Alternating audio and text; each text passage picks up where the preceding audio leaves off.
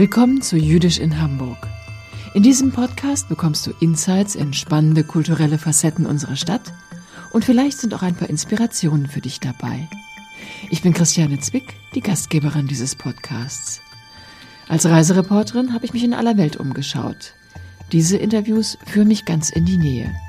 Ich freue mich darauf, die Ideen und Perspektiven meiner jüdischen Interviewpartnerinnen kennenzulernen. Lass dich überraschen. Mein heutiger Gast bringt Menschen zusammen, Menschen unterschiedlicher Religionen und Überzeugungen, die sitzen an einem Tisch und kommen ins Gespräch. Seine Rezepte für den interkulturellen Dialog haben Charme und sind ziemlich lecker. Er kam aus Haifa nach Hamburg, ist Koch und Gestalter von Kulturprojekten. Willkommen, Avi Rosenblum. Vielen Dank für diese Einladung. Ich freue mich, hier zu sein. Avi, warum sind Kichererbsen so besonders geeignet, Menschen zusammenzubringen? Ähm, die sind lecker, die sind gesund, die sind überall in ganz viele Kulturen zu finden, in äh, super viele mögliche Gerichte. Und ich finde Kichererbsen vereinen. Du hast eine Veranstaltung aufgelegt, die heißt Hummustopia. Da steckt Hummus drin, also Kichererbsencreme und Utopie. Welche Bedürfnisse erfüllen die gedeckten Tische von Hummustopia? ich glaube, dass äh, es ist gemischt. Ich glaube, die, die haben natürlich Lust, so äh, leckere Speisen äh, äh zu kosten, aber vor allem, dass äh, die Leute schon Lust haben, miteinander zu reden. Und nicht nur, dass sie Lust haben, miteinander zu reden. Ich glaube, dass die Leute schon Lust haben, Gemeinsamkeiten zu finden. Äh, wir haben ja heutzutage genug äh, Beweise und im Nachrichten und Online-Medien, von was uns alle unterscheidet. Und ich glaube, die Leute haben schon total Lust drauf zu sehen, äh, was, was wir gemeinsam haben. Wie funktioniert das? Wie funktioniert Homostopia? Wenn du kommst, dann, dann musst du dich zu einer äh, fremden Person hinsetzen. Äh, das ist die erste Regel. Ähm, äh, es, es, dürfen keine, äh, ne, wir sind relativ flexibel, aber das ist am besten so, wenn, wenn äh, die Leute sich zu einer fremden Person hinsetzen, dann kriegen diese Leute äh, ein Thema auf dem Tisch. Wir haben so eine große Schüssel mit äh, ganz vielen Zetteln, wo wichtige, interessante oder auch kontroverse Streitthemen drin sind. Und da dürfen sich die Leute was aussuchen. Zum Beispiel? Es gab so ein witziges Thema, äh, die ich auch reingeschrieben habe. Äh, sollte es äh, eine Begrenzung oder Quote geben, für wie viel Burgerläden pro ein Quadratkilometer es geben soll? da ist dir was aufgefallen. Es gibt relativ viele Burgerläden hier in deinem Viertel. Tatsächlich in meinem Quartier haben sich gefüllt so 20 Burgerläden geöffnet und sie haben ein bisschen, äh, weiß nicht. Und äh, das war so, ich dachte, ein witziges, äh, äh, man kann darüber über veganes Ernähren oder über unsere Konsumgesellschaft oder so. Das ist so ein Einleitungsthema. Und dann sehe ich auch noch, es gab auch andere Themen. Ich habe mal nachgeschaut und da habe ich gefunden, ähm, Schweine essen, aber Hunde nicht. Wo machst du den Unterschied? Und wo sind deine Grenzen im Netz, was darf gesagt werden, was nicht. Das sind ja schon recht anspruchsvolle Themen. Und du bringst dann zwei Personen zusammen, die sollen sich darüber unterhalten.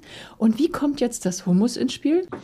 Genau, also es gibt auch tatsächlich so viele ernste Themen ähm, und äh, ja, die Leute kriegen dann für ihre Leistung sozusagen, dafür, dass sie zu einer fremden Person sich hingesetzt haben und dafür, dass sie dieses Thema dann besprechen, ähm, kriegen sie von uns ähm, Essen und zwar umsonst.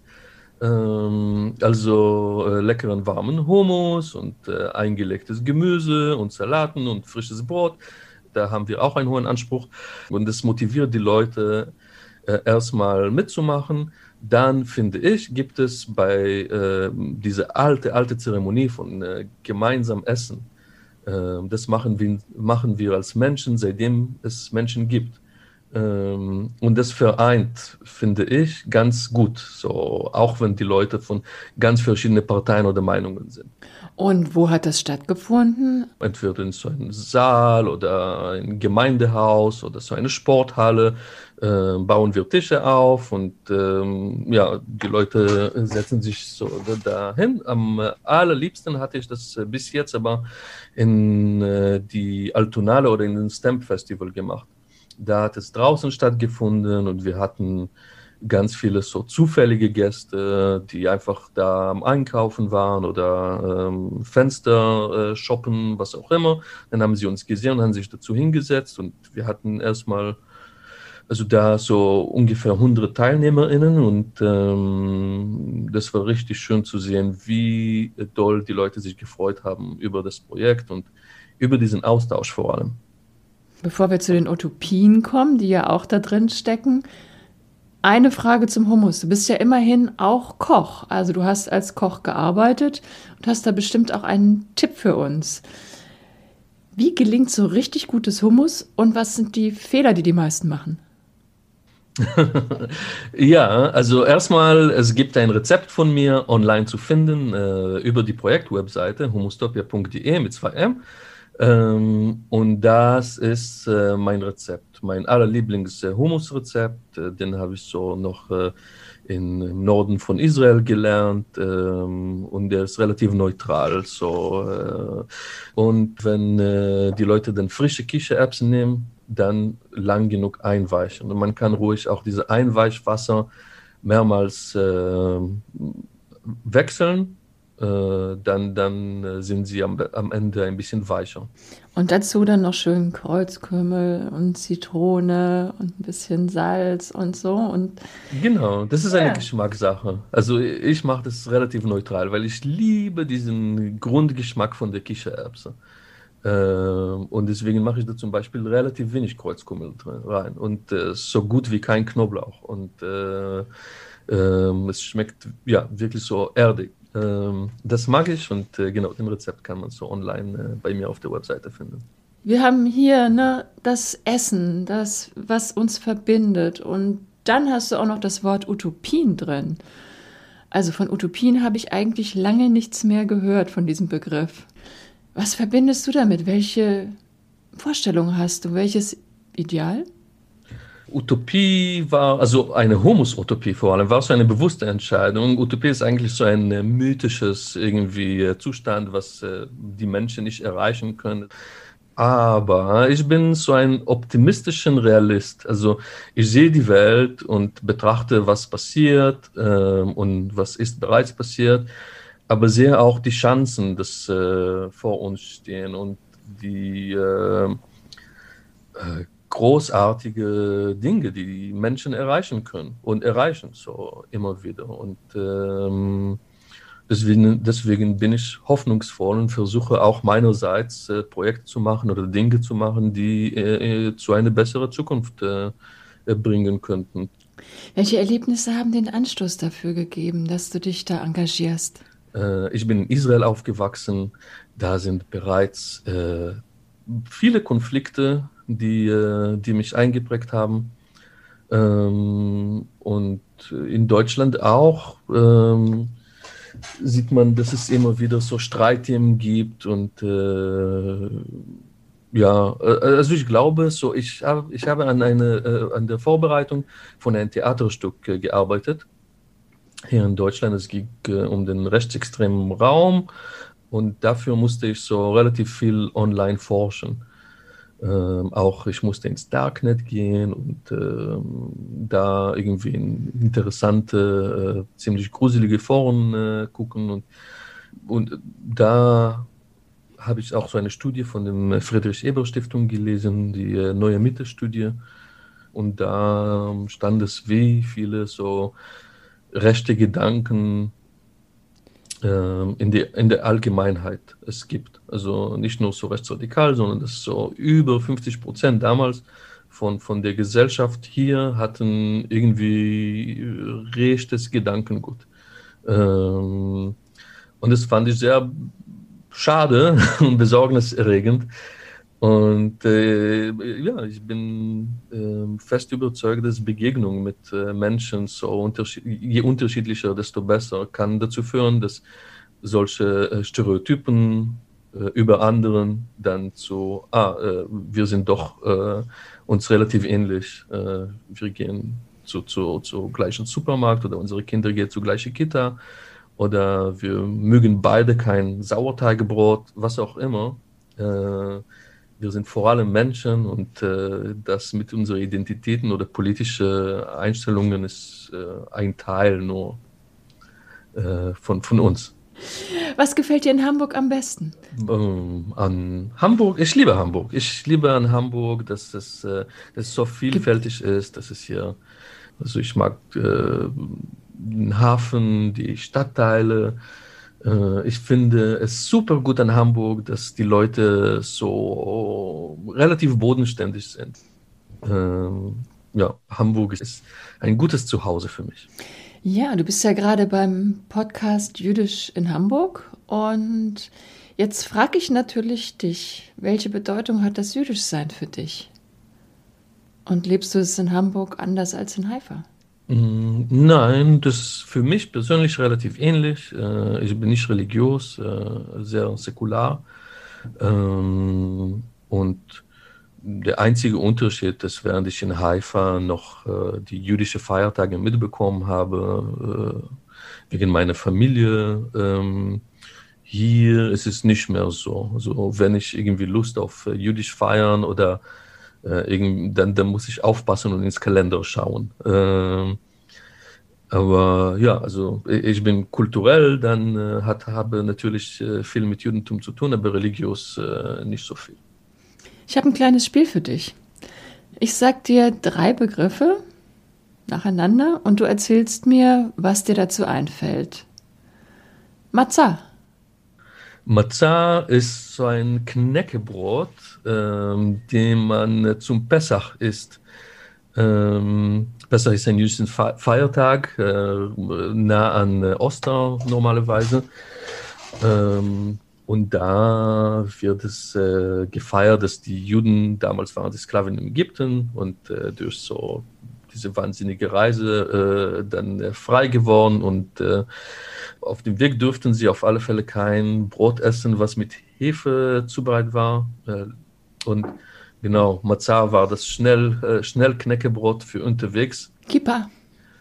Kippa ist so ein Stück äh, Stoff, was die äh, äh, gläubige religiöse Juden auf dem Kopf tragen, um äh, ähm, zu trennen zwischen das äh, Heilige und das äh, Körperliche ähm, oder eher ne, so Erdige. Und ähm, für mich, meine, ja, also mein Nachbar, als ich Kind war, der war aktiv in so einer Jugend. Ähm, Organisation wie Pfadfinder, nur die hießen Bnei Akiva. Und die alle trugen diese Kippas. Äh, und es war richtig witzig, mit dem Fußball zu spielen, weil ich hatte so einen unfairen Vorteil. Äh, ich hatte kein Kippa an und sie mussten immer nach ihren Kippas rennen, die runtergefallen sind. Da hatte ich einen kleinen, einen kleinen Vorteil. Koscher. Halal. Koscher äh, ist einfach äh, so eine Bezeichnung für ein paar Regeln, die Juden behalten, was Essen angeht. Also zum Beispiel, dass, dass man ähm, nicht so Molkereiprodukte mit Fleischprodukten mischen darf. Ähm, man muss so immer abwarten, bis unser Körper äh, entweder den Fleisch oder äh, ein Milchprodukt verdaut hat und dann erst das andere und äh, ja, ich äh, habe Halal gesagt, weil Halal ist auch äh, die, die äh, ähnliche Bezeichnung für Leute mit dem muslimischen Glaube. Äh, die essen auch äh, zum Beispiel kein Schwein. Und ich finde es für mich immer ähm, nett, dass es uns vereint, obwohl da sind Einschränkungen sind. Und ich, ja genau, ich esse eigentlich nicht koscher. Ich möchte gerne nochmal mit dir darauf zurückkommen, auf Humustopia. Du bist ja da richtig mit einem Konzept rangegangen und hast da auch deine dramaturgischen Fähigkeiten genutzt. Kannst du mir kurz mal erklären, wie man eine Tafel arrangiert, an der sich die Menschen streiten? Weil es heißt ja lecker streiten, das Motto. Wer hat dir geholfen, dass die Streitgespräche nicht ausufern und sich die Leute die Köpfe einhauen? Und was haben die gemacht? Ähm, genau, also wenn, wenn die Leute so in die emotionale Ebene dann einsteigen und äh, hören irgendwas, was sie ungern hören und dann äh, fühlen sich angegriffen oder brauchen Schutz oder einfach äh, sind ein bisschen verloren in dem Gespräch, da setzt sich diese Person dazu, äh, die Konfliktberaterin, ähm, äh, ja, interveniert so und sagt, ey, zum Beispiel, ne, so super, dass du so viel äh, Emotion äh, zu diesem Thema mitgebracht hast oder dass du dich dafür total engagierst. Aber ne, du willst eigentlich damit was Positives erreichen, garantiert. Und äh, deswegen lass uns gucken, ob wir uns, ähm, ja, ob wir, ob wir so besser ähm, das zum Punkt bringen oder kommunizieren können. Ähm, einfach, einfach, ja, das fand ich so das Größte oder das Wichtigste fast an dem Projekt, den Leuten diesen, diese Werkzeuge zu geben, ihre Motivationen und ihre Idealen dann zum Gespräch bringen, aber dann in eine äh, gewaltfreie Art oder so, ohne äh, sich angegriffen zu fühlen und auch geschützt äh, zu fühlen. Genau, also das habe ich mir auch schon gedacht, dass es da Hürden gibt. Und würdest du sagen, das sind die Hürden bei interkulturellen Projekten? Also, ne, wir haben ja im Untertitel auch Insights und Inspirationen. Also, wenn du jetzt an interkulturelle Projekte denkst, die ja überall entstehen, und schon der Name ist ein bisschen sperrig, was sind denn da so die Hürden, die du erlebt hast und wie hast du sie überwunden? Für mich die privat oder so beruflich auch die größte Hürde ist, an die allgemeine Bevölkerung zu kommen. Wenn wir in unserem Bereich so Projekte machen, dann äh, es gibt so Leute, die sich dafür interessieren, die gucken dann auf unsere Facebook- oder Webseiten, da sind äh, oft dieselben Leute. Ähm, und mit meinen Projekten will ich äh, ähm, auf ja, alle erreichen, die sich auch äh, nicht unbedingt für ähm, Vielfalt oder Diversität so alltäglich interessieren, ähm, wegen des Lebens oder was auch immer, aber sie auf alle Fälle ähm, auch einbeziehen in, in unser Angebot. Ähm, und das ist gar nicht so leicht. Und ähm, als Tipp ähm, oder was ich da versuche zu machen, ist sehr einfache Projekte. Also mit einfache Ideen, die zu jeder Person äh, attraktiv sein können. Zum Beispiel das mit dem gemeinsamen Essen und lecker streiten. Das ist super, super basis äh, und einfach, äh, aber passiert gar nicht so oft äh, trotzdem. Und ähm, wir haben so ein äh, Vegan-Lead-Projekt, wo äh, so äh, Seniorinnen äh, mit interkulturellem Hintergrund äh, ihre Kultur und Musik mit äh, junge Familien und junge Kinder äh, dann teilen. Das ist auch irgendwas sehr Einfaches, sehr Liebevolles und das ist sowieso mein Ansatz, irgendwie positiv und liebevoll auch schwierige Themen zu behandeln. Kann das auch online gelingen? Schon zusammen singen ist ja nicht ganz leicht in Videokonferenzen. Ähm, das geht auch online. Man muss nur ein bisschen improvisieren und sich an die äh, Technologie irgendwie anpassen und das geht. Wie ist es mit Homostopia? Geht Homostopia auch online? Ähm, das hoffe ich. Wir haben am 25. März eine, unsere erste Online-Veranstaltung. Und äh, ich glaube, das läuft ganz gut. Äh, anstatt ähm, so zentral in einen Ort äh, zusammen zu essen, ähm, haben wir, wir, wir zeigen die Leute so oder äh, senden sie so einen Tag davor zwei äh, vegane Rezepte, dass sie nachkochen können, wenn sie wollen. Und dann essen wir äh, alle gemeinsam online. Also wir sitzen in so einem virtuellen Raum zusammen. Ähm, genau, dann ich habe extra auf meiner Webseite so einen Themengenerator eingebaut, somit äh, die Leute können ihr zufälliges Thema auch online beziehen und mit Zoom, Breakout Rooms, da sind wir schon äh, ziemlich äh, äh, geübt. Und dann ist es auch online möglich, lecker zu streiten. Genau, dann ist es äh, hoffentlich möglich, online auch lecker zu streiten. Vielen Dank für dieses Gespräch, lieber Abi. Äh, vielen Dank für das Interview. Hat mich total gefreut. Damit sind wir am Ende dieser Folge. Hat sie dir gefallen? Dann teile sie gerne. Über eine positive Bewertung von dir würden wir uns sehr freuen. Dies ist ein Podcast der Gedenk- und Bildungsstätte Israelitische Töchterschule und der Hamburger Volkshochschule. Bei uns gibt es übrigens noch mehr Inspirationen und Informationen rund um die jüdische Kultur in Hamburg. Schau einfach mal auf die Webseite. Die nächste Folge hörst du in vier Wochen. Lass es dir gut gehen.